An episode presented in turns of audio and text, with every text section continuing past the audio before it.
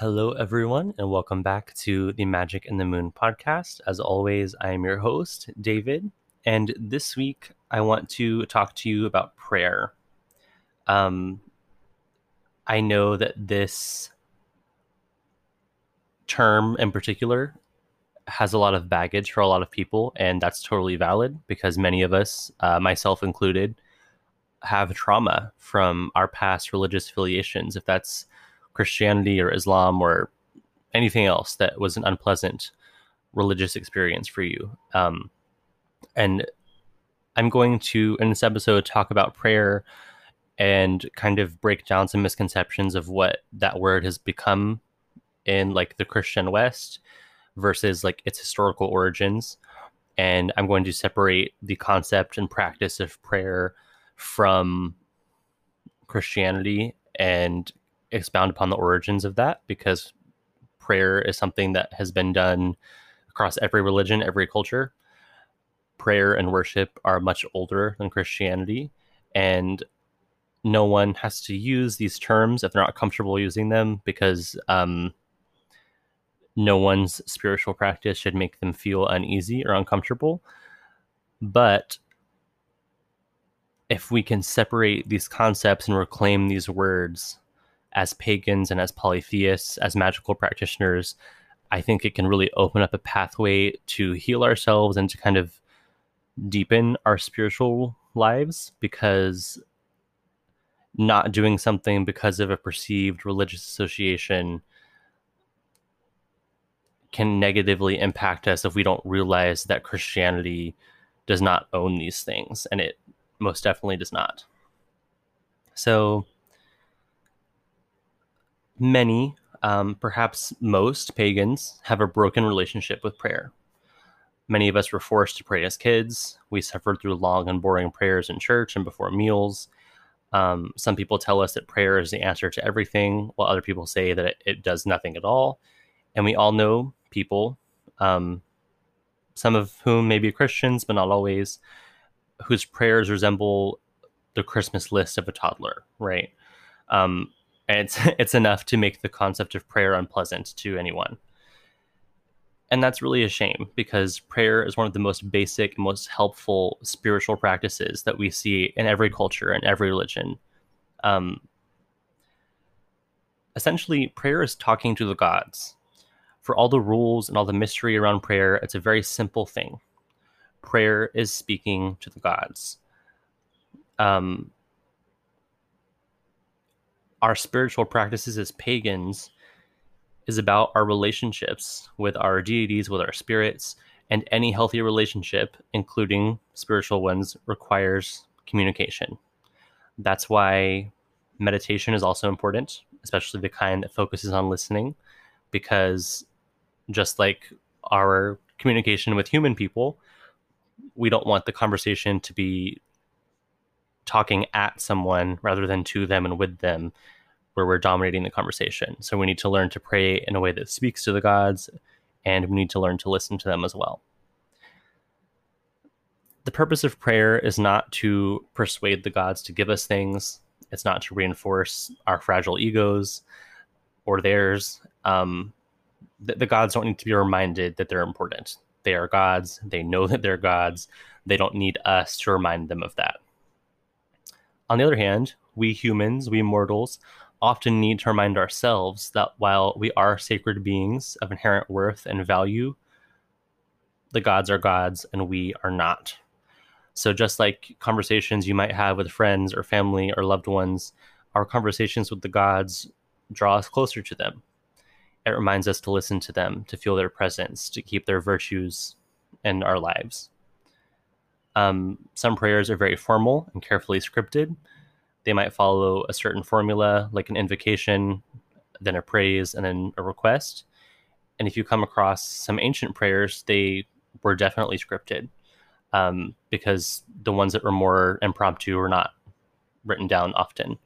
So if you're going to use a prayer over and over again, if you're going to use it in like a public setting, um, it makes sense to write it down makes sense to very carefully write it down. Make sure it says exactly what you want it to say. Make sure it flows. Make sure it's easy to understand, that it's grammatically correct. Um, or if it's not, make sure that you're breaking those grammar rules on purpose and not from ignorance or carelessness. Make sure it doesn't mindlessly. Uh, make sure it doesn't mindlessly kind of steal or copy the language, the format of something else that isn't appropriate. So, if you're speaking to the gods on behalf of like a gathering, make your prayer as good as it can be. Um, other prayers are more conversational. It might be that you're speaking to the gods the same way you would speak to someone that's physically standing in front of you. Um, maybe you have like a really serious need, so you have to describe it in detail. Maybe you're negotiating the terms of an agreement where you have to really clearly explain what you will do and what you will not do. Or maybe you just want to express yourself. Maybe you're just speaking from the heart. Maybe you're just trying to tell them how you feel about something and it's not formal at all. So, like for me, for example, the only time I really use like very formal, very scripted prayers is usually like in a ritual or a ceremony because there's very specific invocations and prayers that are used in my tradition for that. But aside from that, like in my daily life, when I'm just giving offerings to my gods in the morning, I don't do that. I just kind of thank them for being present in my life. I kind of just give them my thoughts and my affections as I'm kind of lighting candles and giving them their offerings. It's not formal, it's very impromptu, it's very casual. Um, but those are also relationships I've built up over a very, very long time. Um, so th- there's a time and place for both, is what I'm saying. So maybe you're asking, but David, what do you actually say in a prayer? What is the content of a prayer supposed to be? And that depends on its function. Um, so, for example, one, I guess, type of prayer is an invocation, and that's calling a deity and asking them to hear you. And it's very common to address them by many of their titles or epithets. Part of this is to make it very, very clear who you're talking to but another part is to remind yourself of who you were talking to. Because again the gods know their gods. We are the ones that forget not them. So that's why there's a little bit more formality with an invocation in particular. Um, an example of that could be um, we'll use hecate as an example um, only for the reason that i am very familiar with her many, many titles. Eo Hecate Soteira. Come to this place, Hecate the Savior. That's an example of a very formal invocation. You are petitioning her to give her attention and to listen to you. You are calling on a very specific name of her to make it clear who you're asking to come to the ritual or to come to the prayer, but you're also reminding yourself of that need, of that desire you have for that situation. Another type of prayer is praise, recounting the virtues and the great deeds of the gods. Um, I would doubt that any of the gods are insecure or needy or have any sort of desire to like need us to boost their egos. But by praising the gods, we're reminded that they are deserving and that they're worthy of those things and that those beneficial qualities of the gods improve how we live. So we're not praying and worshiping them, excuse me, we're not praising and worshiping them because it's an ego trip or because they demand that of us. We're doing it out of reciprocity, which I'll talk more about in a moment. We're doing it out of thankfulness, which brings me to my next point of thanksgiving. And if the gods have been generous to you, say thank you. If they answered your prayer and brought you what you wanted, or needed, say thank you.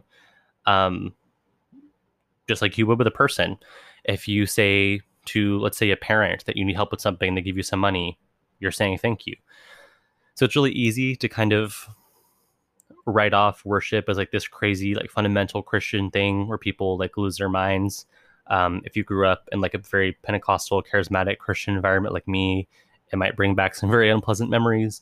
But at its core, worship and praise and thanksgiving is just being thankful for the gods being present in your life and for bringing you what you need. So, Um, another type of prayer or uh, a function of prayer, perhaps, is devotion. This is one of the ways that we build close relationships with our gods, talking to them in prayer. What about them do you admire? Tell them that. Tell them what you admire about them. Express your thankfulness for something they've done for you. And again, you can, you can separate this from like the woo woo kind of strangeness of it. Like, how would you talk to your grandmother or an aunt or uncle that you admire? What would you say if they came to visit you or they did something nice for you? The gods are more than those things, of course, but it's best to approach deities with reverence, but expressions of our love for them and our devotion to them are always appropriate.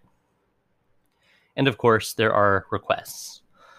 The gods are persons. They're not mortal humans, but they are persons. They're not vending machines where you insert offerings and blessings fall out.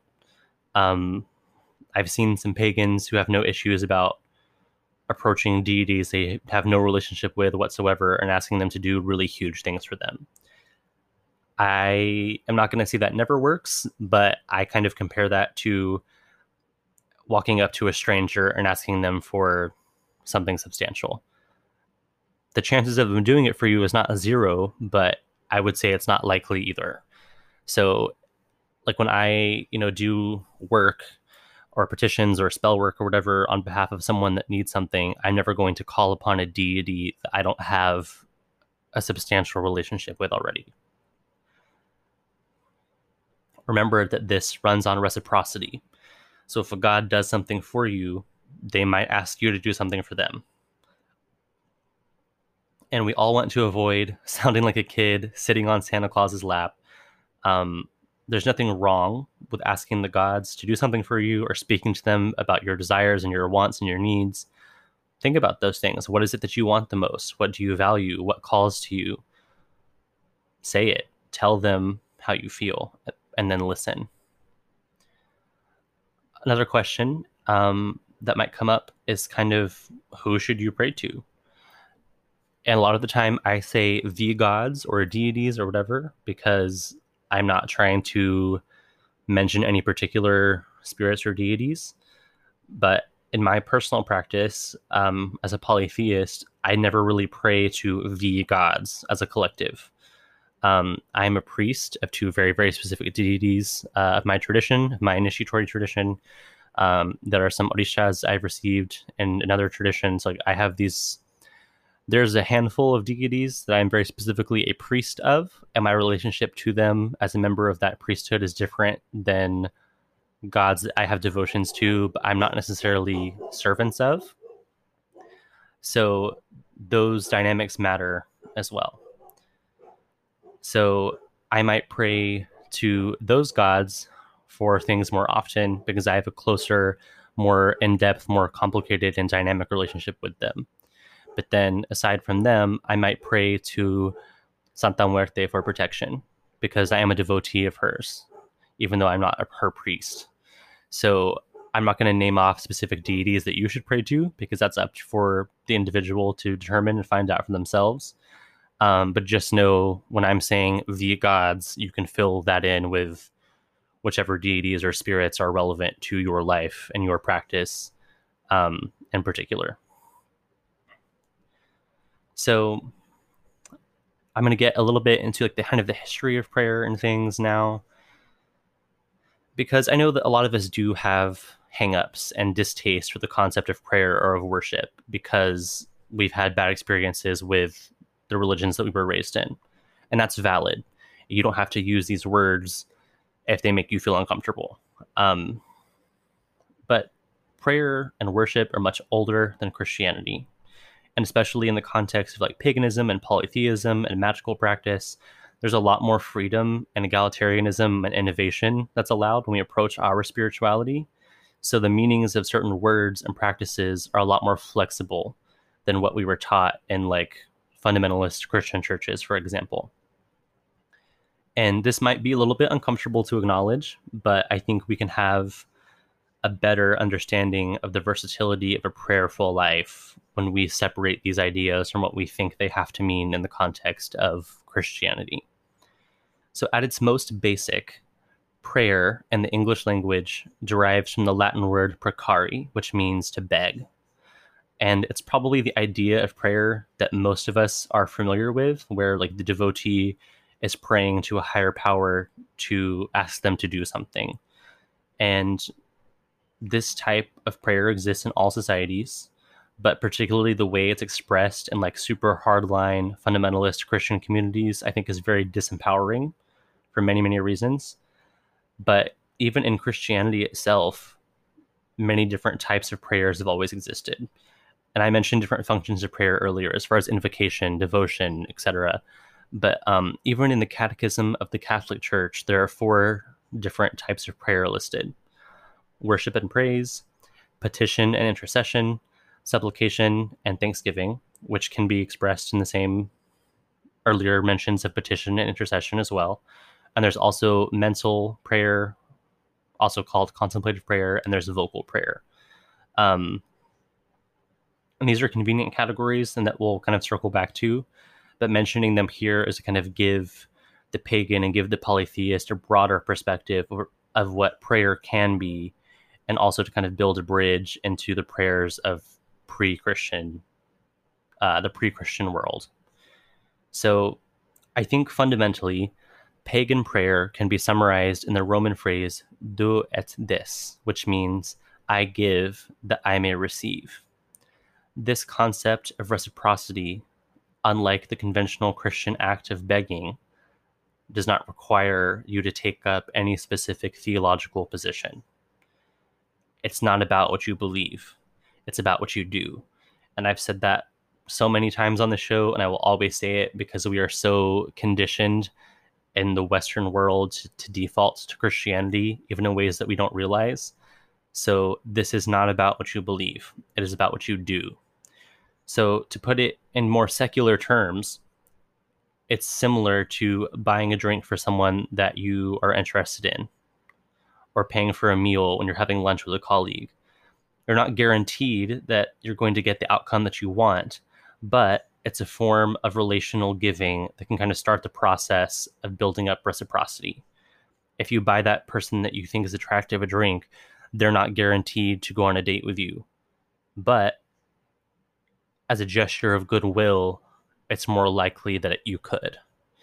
If you're at a business meeting and buy lunch for them, they're not guaranteed to work with you on a project, but they're more likely to. So when we develop this relationship over time and it becomes based upon mutual beneficial agreements, then it can become more worshipful with a deity that is. Um, that's, this emphasis is on doing something. So let's think about some examples of how this can work. One example is approaching that deity would first require kind of you to establish some connection to them. So there's this theurgical understanding called theoria, which means contemplation, realization. My dogs are barking a little bit, so apologies if you can hear them. Um, but let's say that you're a traveler and you find yourself inspired to make an offering at a temple in a foreign country, let's say India, for example, you probably need to ask which deity is being honored at that temple, what their domain is, what is their sphere of influence, what is their patronage. And ideally, you would want to ask what protocols exist to give that deity honor. Um, if you can't find that out, maybe you don't speak the language, then another way to do that would be to respectfully watch how other people make offerings and then do the same thing that you see them doing. Another example would be to look up the mythological attributes of a particular deity, set out an offering, maybe write a, uh, light a candle, maybe read some of their myths and their stories, and maybe if you feel like it, if there's literature available, you could read a hymn to them or a prayer to them that's been recorded for a long time. So this approach in particular kind of combines a form of contemplative prayer, an outward form of offering, and a verbal component along with whatever petition that you might be bringing them. And these are all steps being taken towards relationship. So let's use the example of the Greek god Hermes. So maybe you could print out a picture of him. You could frame it, you could put it near a doorway, for example, because he's the patron deity of travel and of guardian of um, in between places. He's guardian of the home, entrance of cities, for example. So you could print out a photo, you could put it in a frame by your door. You could give him some water and some coins because he's the god of commerce as well. So you could do those things and you could ask him to bless you for safe travel and financial stability. And then maybe you could recite a hymn for him. So over time, this can evolve into something more than just casual and it could become more relational, more devotional, more worshipful. And once you have that relationship established, that dynamic will become more mutually beneficial. And that's just like any human relationship as well. Um, that might include honoring him through more elaborate offerings. Prayers and ritual might be um, increased. This could require more research on their myths and their history. This could include conversations with other devotees of Hermes who might already have a more established relationship with him. And then it can kind of evolve into something as complex as maybe celebrating a feast day or a festival in his honor as best as you can. Um, so I think this might seem kind of exotic or strange to some of us if we're not used to reaching this point of relationship with gods. But this does fulfill the four types of prayer that I mentioned earlier. So, using this example of Hermes, number one, worship and praise, setting up a small shrine to him, making offerings and praying. Number two, petition and intercession, making subsequent requests to him upon receiving beneficial results. So you gave an offering and a prayer, he did something for you, you give more offerings and prayers. You were giving and receiving. Number three, supplication. Relying on or acknowledging him has improved your life, and this hence uh, your travel and your finances. And now you trust him like a friend. And number four, thanksgiving. You're returning the favors granted with gratitude and more offerings, more prayers, and you are deepening your studies and your practices. So prayer does not need to be elaborate all the time, but it absolutely can become so.